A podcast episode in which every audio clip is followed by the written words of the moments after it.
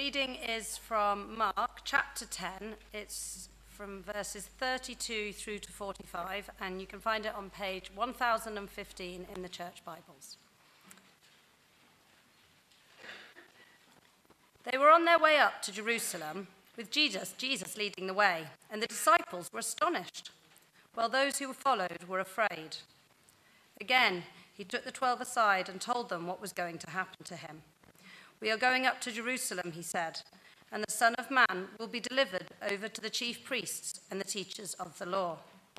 They will condemn him to death and will hand him over to the Gentiles, who will mock him and spit on him, flog him and kill him. Three days later, he will rise. Then James and John, the sons of Zebedee, came to him. Teacher, they said, we want you to do for us whatever we ask. What do you want me to do for you? He asked. They replied, Let one of us sit at your right and the other at your left in your glory. You don't know what you are asking, Jesus said. Can you drink the cup I drink? Or be baptized with the baptism I am baptized with? We can, they answered. Jesus said to them, You will drink the cup I drink and be baptized with the baptism I am baptized with. But to sit at my right or left is not for me to grant. These places belong to those for whom they have been prepared. When the ten heard about this, they became indignant with James and John.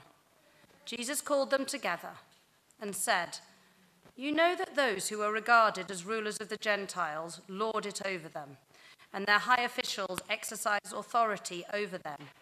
Not so with you.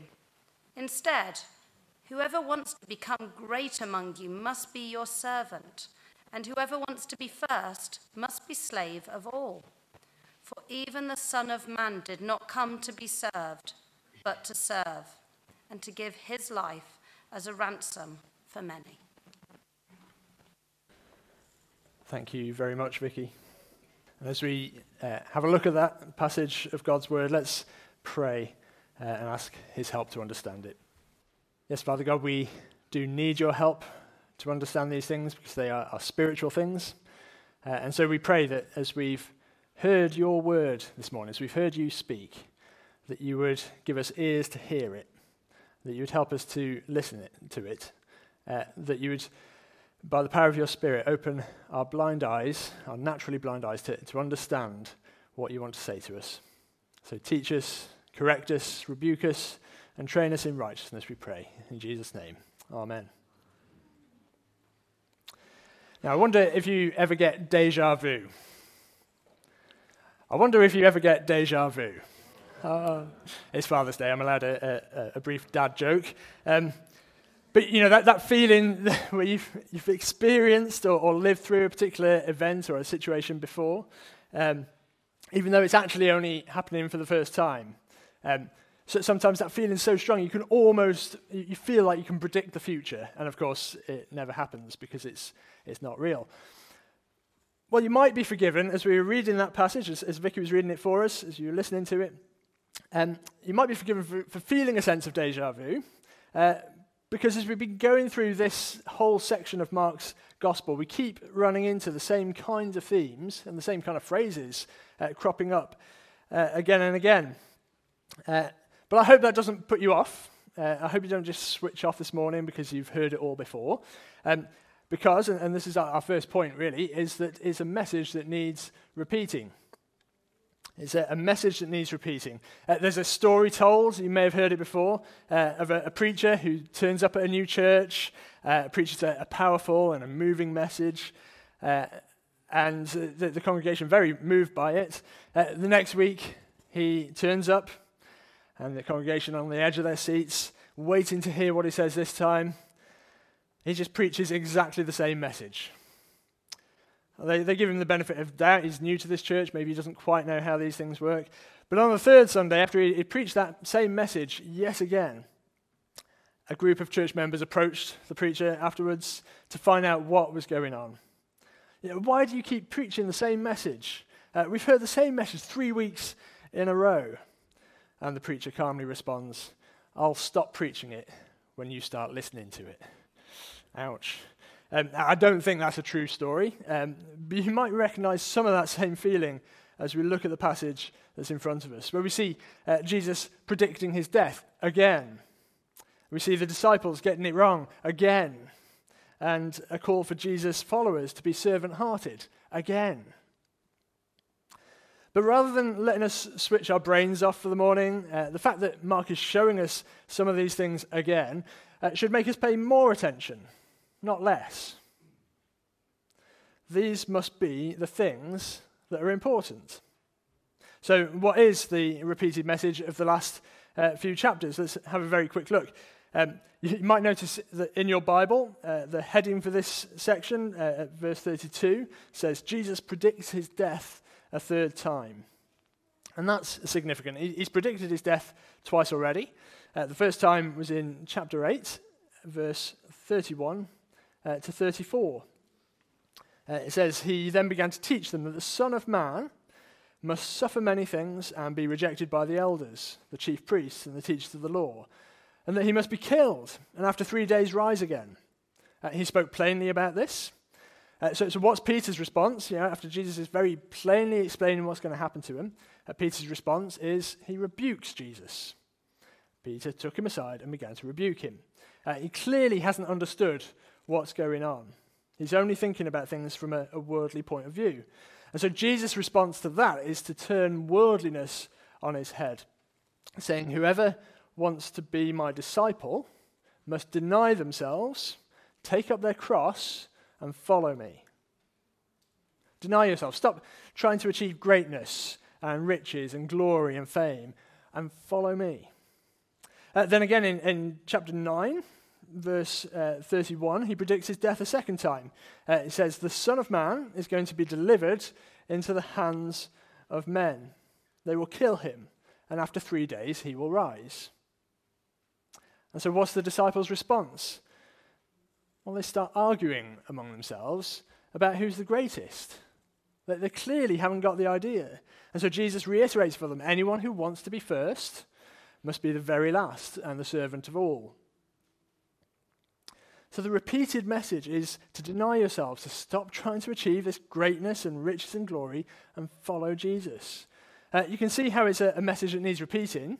Uh, every time Jesus says these things, his disciples miss the point completely.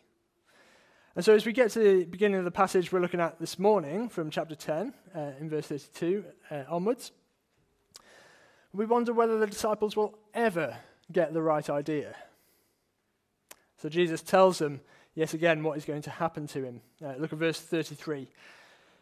We are going up to Jerusalem, he said, and the Son of Man will be delivered over to the chief priests and the teachers of the law.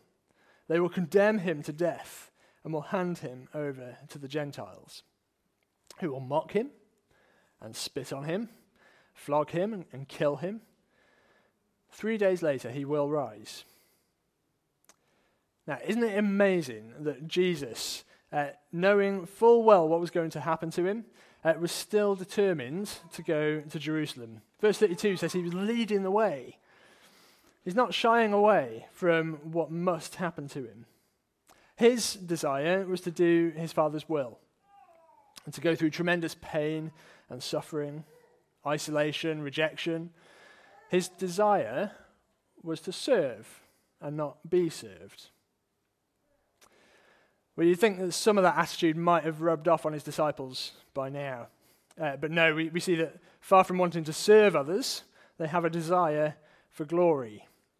And that desire is a, a desire that needs overturning uh, verse 35 to 44. Uh, a desire that needs overturning. What, what is that desire? Well, look at verse 35. Uh, James and John, the sons of Zebedee, uh, come to Jesus with a, a bit of a cheeky request. They say, We want you to do for us whatever we ask. Now, that question should ring alarm bells. It's rather too similar to what King Herod said to his stepdaughter back in Mark chapter 6. He says, Ask me for anything, anything you want, and I'll give it to you. It was a very foolish statement. It was a, an awful story that ended up with John the Baptist's head on a plate. But J- James and John, as they come to Jesus, they're coming to him in the same way they would uh, come to an earthly king, in the same way people came to King Herod. Uh, they still haven't understood what kind of a king Jesus was. They, they see him as a worldly king, so they bring him a worldly request. And so now Jesus shows great wisdom uh, in verse 36. He doesn't simply agree to do whatever, he want, uh, whatever they want. Uh, that would be foolish. Uh, so he asks them, uh, What do you want me to do for you? And they say, verse 37, Let one of us sit at your right and the other at your left in your glory. Now, we've got to give them a little bit of credit here. Uh, they do actually acknowledge that Jesus will have the glory and the highest position, so they've learned something. But their desire is still for glory for themselves. They're saying, Jesus, if you're number one, then can we be your number two and your number three? Can, can we join you on the podium? It's a worldly desire for glory that needs to be overturned. In fact, Jesus tells them they've got it so wrong uh, that they don't even know what they're asking at verse 38. So he asks them a question uh, Can you drink the cup I drink or be baptized with the baptism I am baptized with? Uh, it's a little bit cryptic, perhaps, uh, but what Jesus is talking about is the fact that he is going to have to suffer. The, the cup is a cup of suffering. Uh, the baptism is a, a picture of dying. Uh, in a, a, few weeks, we're going to have a, a, baptism service here uh, when Karis gets baptized. And as she goes down into the water, it's a picture of dying to sin and comes back out again as a picture, picture of resurrection life. So baptism is a, a picture of death. Jesus asked them, Can you go through those kind of things? Can you drink that cup of suffering? Can you go through death like I am? Jesus is going to have to suffer. Essentially, he's referring to what he said earlier uh, at the beginning of the, the passage. The Son of Man will be delivered over to the chief priests and the teachers of the law. They will condemn him, hand him over to the Gentiles, who will mock him and spit on him, flog him, and kill him. Jesus is going to have to suffer. That's the only way that Jesus will be shown to be great. It's the only way he will enter into his glory. And he's saying that if James and John wanted to stand uh, even a chance of being at his right and his left hand in glory, that they're going to have to follow him all the way through their own suffering and their own death. James and John, and maybe many of us this morning, want something for nothing. They just don't get that they're going to have to suffer. They don't get that following Jesus means letting go of, of wealth and status and power and all those things that Jesus has been uh, talking about in the, the last couple of chapters, the things we need to get rid of, to deny ourselves and, and follow Him. Now, the, truth is that they would have to suffer uh, and they would eventually die. Not in the same way as Jesus uh, and not as a ransom for many, but they would suffer.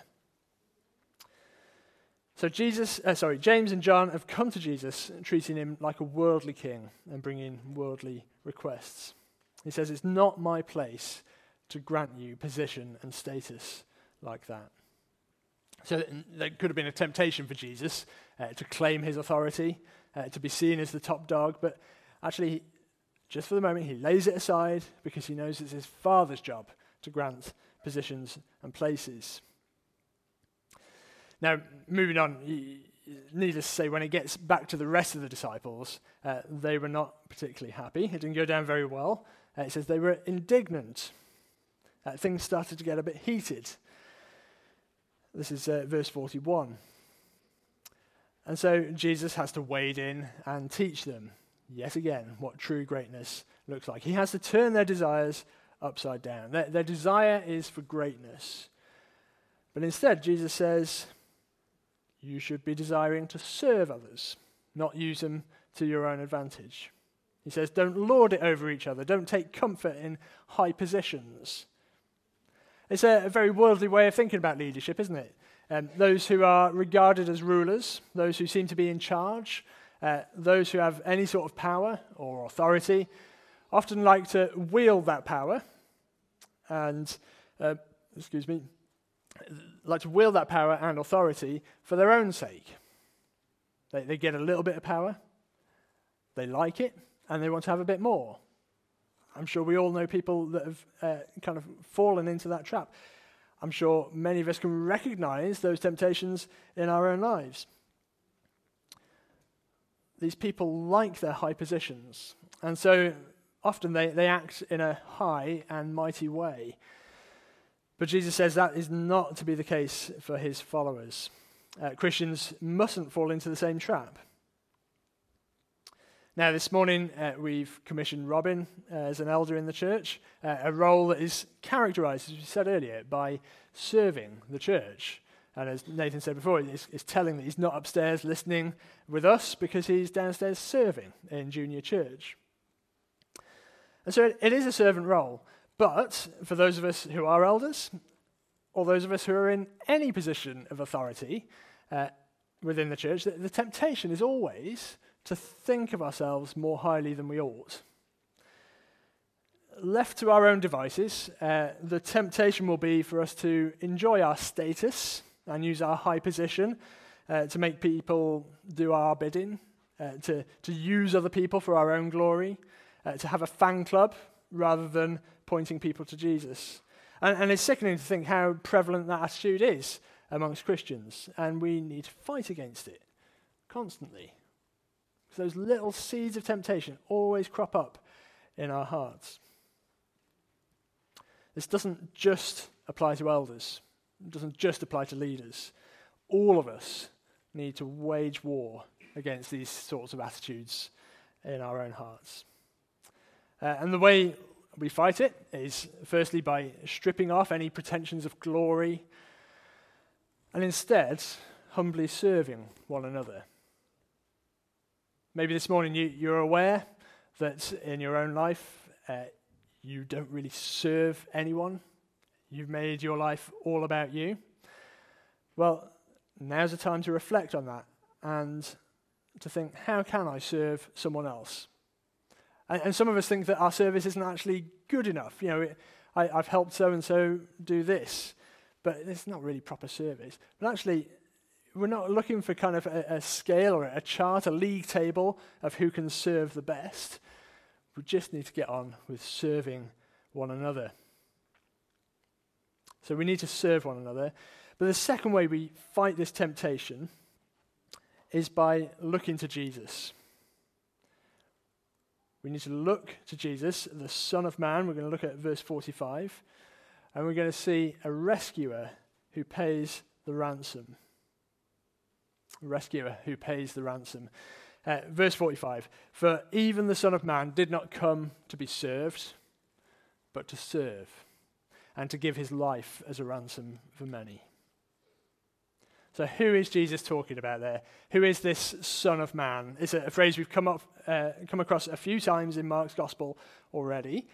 Um, quite simply, the phrase Son of Man is a, an Old Testament way of saying human being. Uh, but there is one human being in particular that the Jews were interested in. Uh, instead of just a Son of Man, just a human being, they were looking forward to the Son of Man coming a human who would come with power and authority and, and put things right, a Messiah. So listen to this from Daniel chapter 7. This is who Jesus was talking about when he talks about the Son of Man. Daniel chapter 7, he writes, uh, Daniel writes this uh, In my vision at night I looked, and there before me was one like a Son of Man, coming with the clouds of heaven. He approached the Ancient of Days and was led into his presence. He was given authority, glory, power.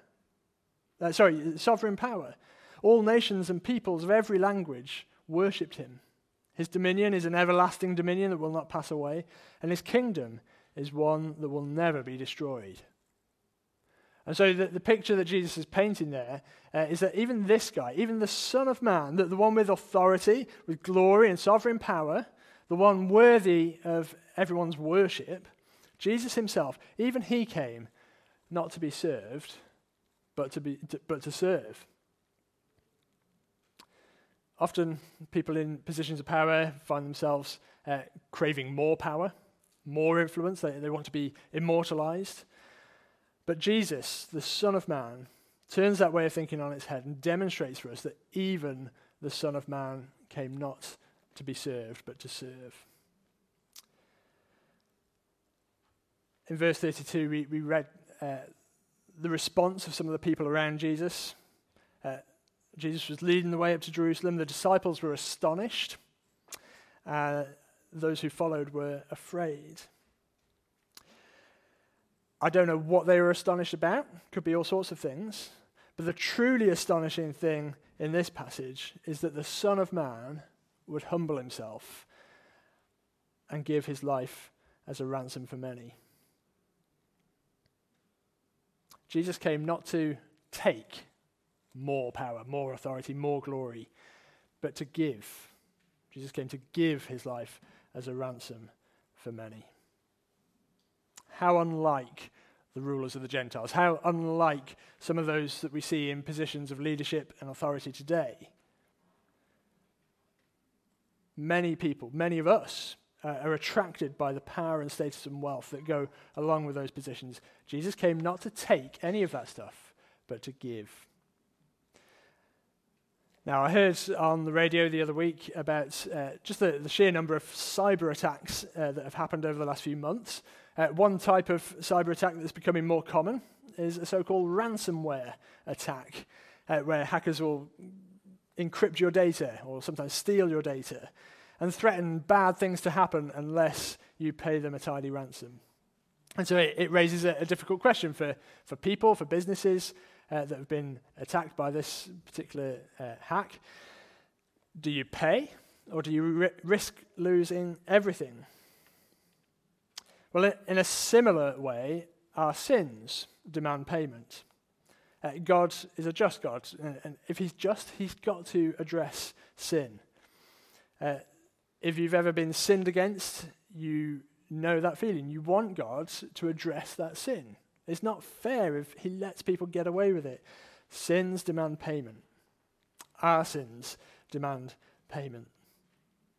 And so Jesus offers to pay our ransom. He offers to set us free by a payment. What was that payment? By giving his own life as a sacrifice for us.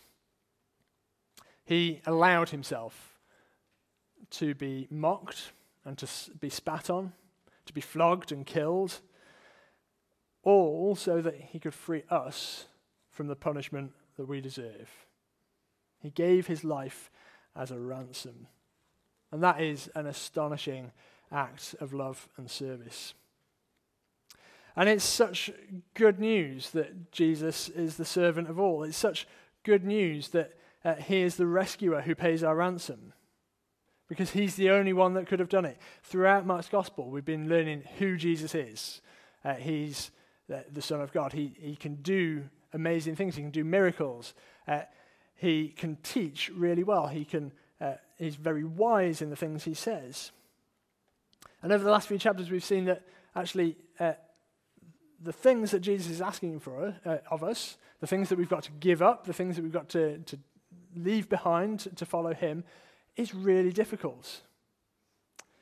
And so at the end of it all, when, when you've kind of, you know, Jesus p- paints this picture of a, a, streamlined Christian, you know, what are you going to get rid of uh, so that you can uh, follow him? A, a, bit like those ultralight campers that will go and, uh, you know, hike in the wilderness for, for days on end with nothing but a, a, a cup and a, spoon or something like that. Uh, the, the, people that want to you know, drill holes in the bottom of the mug just to get the weight down, lose every gram of weight uh, in their hike. Jesus wants to strip everything away. And, and so for some of us, we, have heard this, this kind of message over the last few weeks. I thought, well, after everything's stripped away, what is left? After I've stripped everything away, what is left? How can I possibly enter the kingdom? Well, the, the good news is that Jesus achieved what we never could. And he pays a ransom because we never could. So, this good news, this, this gospel is a message that needs repeating, not just because we don't listen to it, but because it's a glorious message. Uh, we can be uh, reminded of our, our first, our, our, need for our desires to be transformed. We can be reminded of the good news that Jesus is our rescuer and our ransom. Uh, and it doesn't just need to be repeated, uh, it's a message that we get to repeat. And so we repeat it often in this church because we rejoice in it and we worship Jesus because of it. It's a message that needs repeating because it's a worthy message. Let's pray. Father God, we want to follow you. We want to take our places in your kingdom. And we would be content not to be number two and number three, not at your right and left hand in glory, but as the, the psalm says, content to be a, a gatekeeper, just looking in from the outside. And yet we want that to be our desire, and so often it isn't. And so we, as we come to you this morning, worshiping you for what you've done in sending your son Jesus to be our ransom, uh, we, we do want to lay aside every uh, sin that clings to us and, and trips us up. Uh, and yet, in many ways, just like the disciples, we, we don't know what we're asking. We thank you, Jesus, that you knew exactly what it would cost to pay our ransom. And that we can truly follow you without being afraid. So, would you calm our fears this morning? Would you make us astonished? Would you make us amazed? Uh, cause us to worship and praise you for your amazing grace for us. And Lord, above all else, help us to, to serve one another not for our own glory, but for Jesus' sake. Amen.